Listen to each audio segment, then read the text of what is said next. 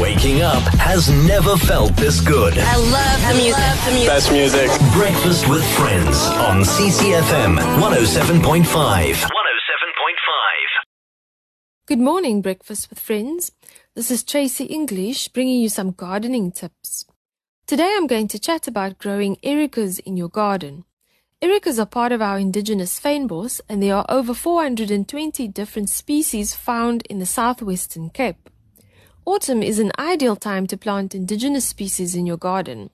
Take advantage of the cool, moist weather now for planting so that the plants can use the winter rains to establish themselves before summer arrives. Ericas are perennial shrubs with small needle-like leaves.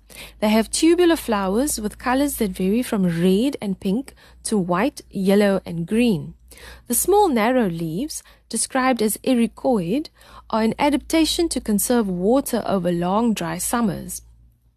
The growing conditions for ericas are typical of most fynbos plants, so they need a position in full sun in very well drained, slightly acidic soil.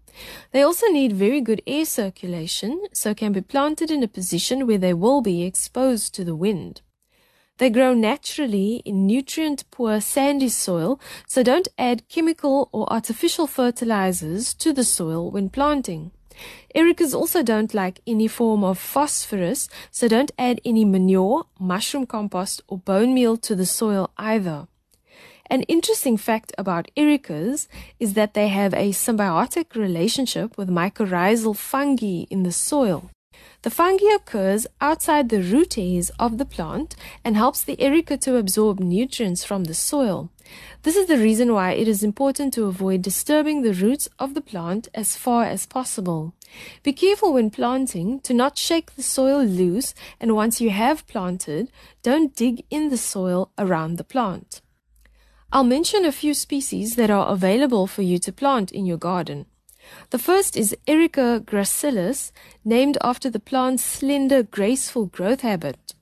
This erica grows to a height of one meter and is covered with bell-shaped pink flowers in late winter and spring.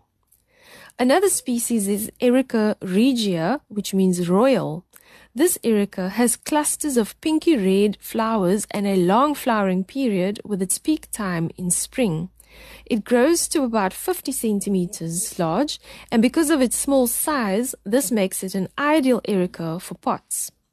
There's also Erica verticillata, named as such because the mauve pink flowers occur in whorls or clusters on the plant.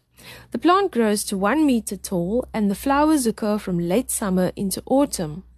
This particular Erica is a flagship for threatened species in Cape Town. Even though it is available commercially, so you can plant it in your garden, it is thought to be currently extinct in the wild. It is being reintroduced though in some nature reserves like Rondevlei, for example, and also on Rondebosch Common. You can join in and do your bit for biodiversity conservation by also planting an Erica verticillata in your garden. Ericas are also nectar producing plants, so are excellent for attracting birds to your garden. Birds like the Cape sugarbird, the Malachite sunbird, and the southern double collared sunbird all love ericas, and their activity actually pollinates the flowers. So that's all from me for today. For comments or questions, go to my Facebook page called Garden with Tracy. Have a wonderful weekend.